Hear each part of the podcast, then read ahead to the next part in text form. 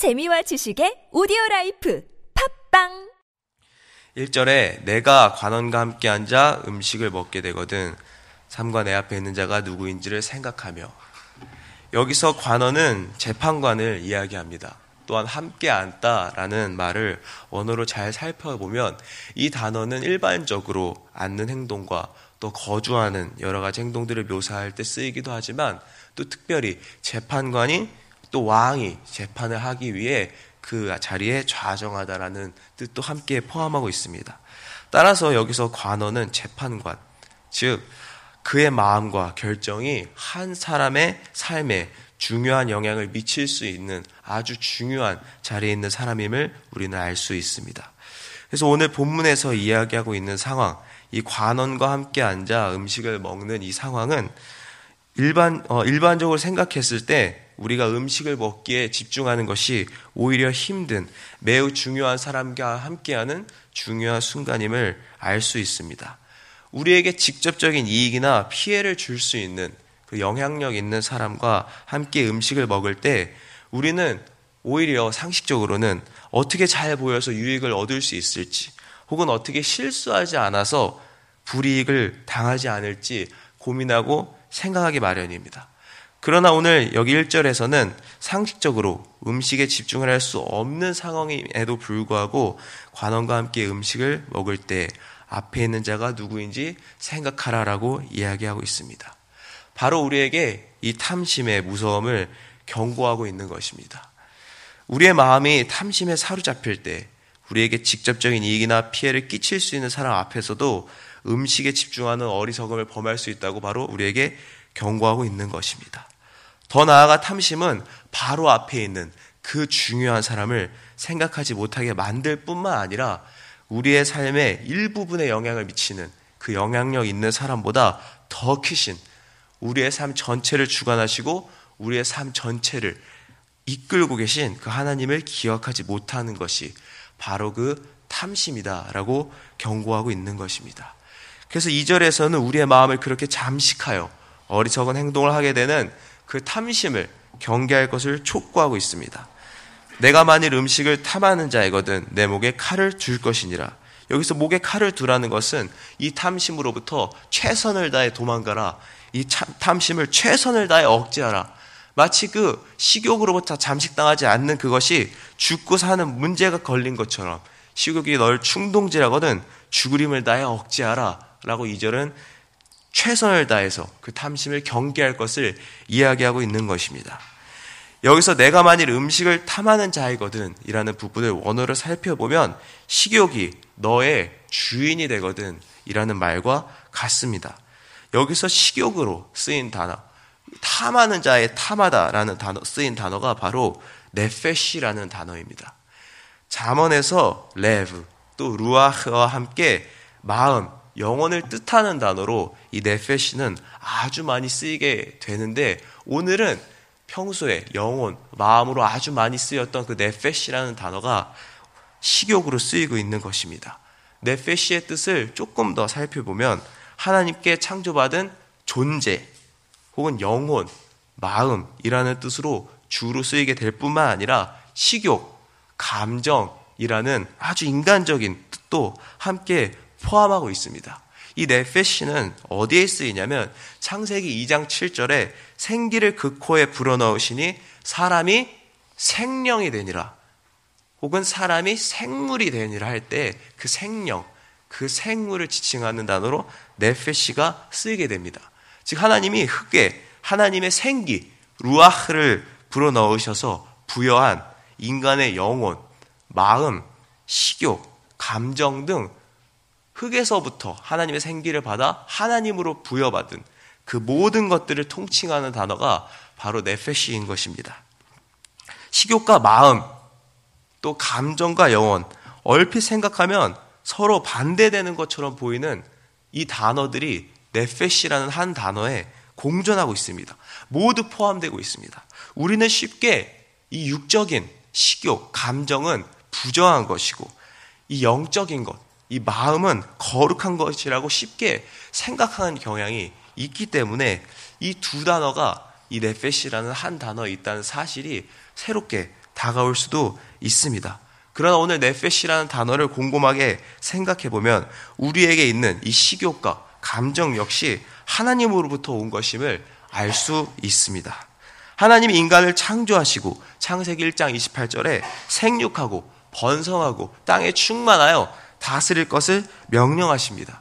그리고 바로 29절에서는 인간에게 먹을 것을 공급하겠다 또한 약속하고 계십니다.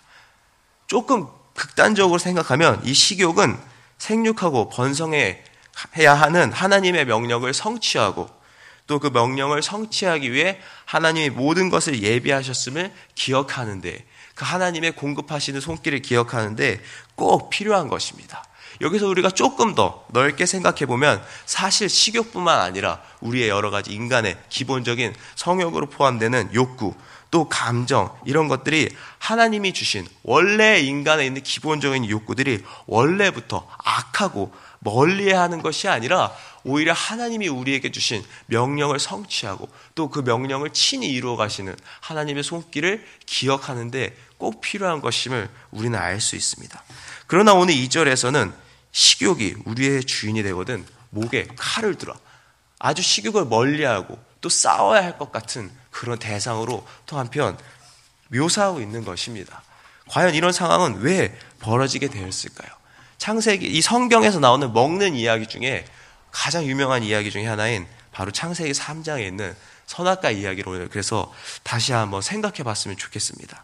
하나님이 모든 것을 공급해 주시고 그 에덴에 있는 모든 것들을 누릴 수 있었음에도 불구하고 하와는 이 뱀의 유혹에 속게 됩니다.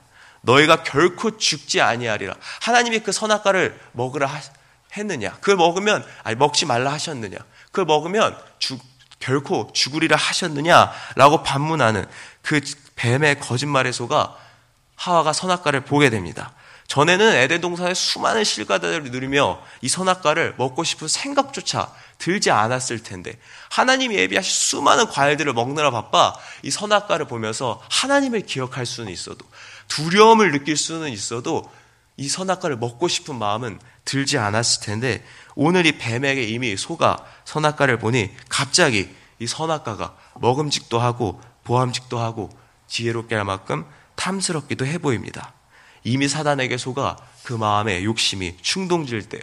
그 정욕이 하와의 마음을 충동질하여 결국 이 열매의 유혹을 견디지 못하고 하와는 결국 불순종하여 죄를 짓게 됩니다. 먹기 전에는 아주 좋아 보였습니다. 탐스러워 보였습니다. 그러나 그 먹은 대가는 아주 참혹했습니다.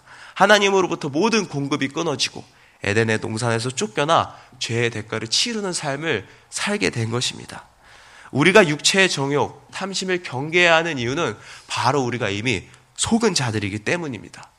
하나님은 우리에게 감당하지 못하는 것들 주시고 그것과 싸우라고 명령하시는 분이 아니십니다. 우리가 탐심을 경계하고 탐심과 싸워야 하는 이유는 우리가 육체의 정욕을 경계하고 육체의 정욕과 싸워야 하는 이유는 바로 우리가 사단에게 속아 선택한 그 죄로 인해 우리가 부패하고 타락했기 때문입니다. 우리가 관원 앞에서 먹을 것에 집중하는 어리석은 자들처럼 사단에게 속아 하나님의 명령을 잊어버리고 그 선악과를 먹은 하와처럼 우리는 그렇게 되지 않기 위해서 이 탐심을 철저히 경계해야 합니다. 그러나 오늘 본문에서 살펴보면 이 경계하는 것만으로는 충분하지 않습니다. 3절에서는 그래서 그의 맛있는 음식을 탐하지 말라 라고까지 이야기하고 있습니다. 경계하는 것에서 그치지 말고 이 탐심 그 자체를 버리라고 오늘 성경은 이야기하고 있는 것입니다. 그렇다면 이 탐심을 버린다는 것은 어떤 의미일까요?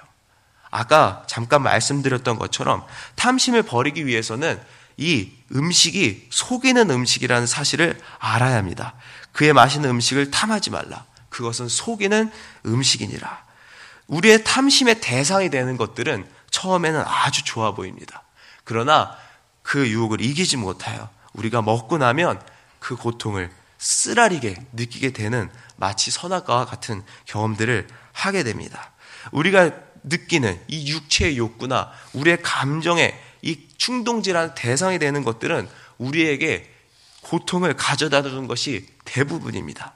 그래서 우리는 이 탐심과 이 정욕과 이 감정을 이기기 위해 무단하게 애를 쓰지만 결국 이길 수 없고 좌절해서 또 아 누가 이런 정욕들을 이길 수 있을 것인가? 또 누가 이런 감정들을 이길 수 있을 것인가? 나는 안 된다. 더 나아가서 인간은 안 된다라고 쉽게 속단하기도 합니다. 그러나 이 탐심을 버릴 수 있는 방법은 바로 여기에서부터 다시 시작해야 하는 것입니다. 하나님이 주신 욕구와 하나님이 우리에게 주신 그 감정 자체에 문제가 있는 것이 아니라 부패하고 타락한 나에게 문제가 있음을 겸손하게 인정하는 데에서부터 시작되는 것입니다. 제어되지 않는 그 욕구와 나를 충동질하는 그 감정이 문제인 양 책임을 회피하고 또 좌절하는 것은 마치 창세기 12장에 하나님이 주셔서 함께 하신 그 여자가 나로 하여금 나무 열매를 먹게 하였습니다라고 고백하는 그 아담과도 같은 태도입니다. 자신의 불순종의 원인을 여자로 돌리고 또 여자로 주시는 하나님께 돌리는 그 죄인의 비겁한 습성이라는 것입니다. 더 나아가 이 욕구가 또 이 감정이 문제가 아니라 내가 문제요. 부패한 이 내 자신이 이 죄가 문제라는 사실을 인정한 사람은 오늘 더 나아가 아무리 어려운 환경에 있을지라도 또 아무리 나를 괴롭게 하는 사람이 있을지라도 오늘 그 상황이나 사람이 아닌 오늘 나에게 문제가 있음을 겸손하게 인정할 수 있습니다. 이런 겸손함이야말로 사실 우리 인생에 뒤따르는 여러 그 고통의 문제들을 해결할 수 있는 실마리가 되는 것입니다. 감정이나 욕구, 이 상황이나 사람이 아닌 내가 죄인이라는 문제의식 속에서 이 자기 문제의식이 우리 가운데 있어야만 비로소 우리는 이 속이는 음식이 아닌 하늘의 떡, 이 생명의 떡이 되시는 예수님께 이 문제를 가지고 나아갈 수 있는 시작이 되기 때문입니다.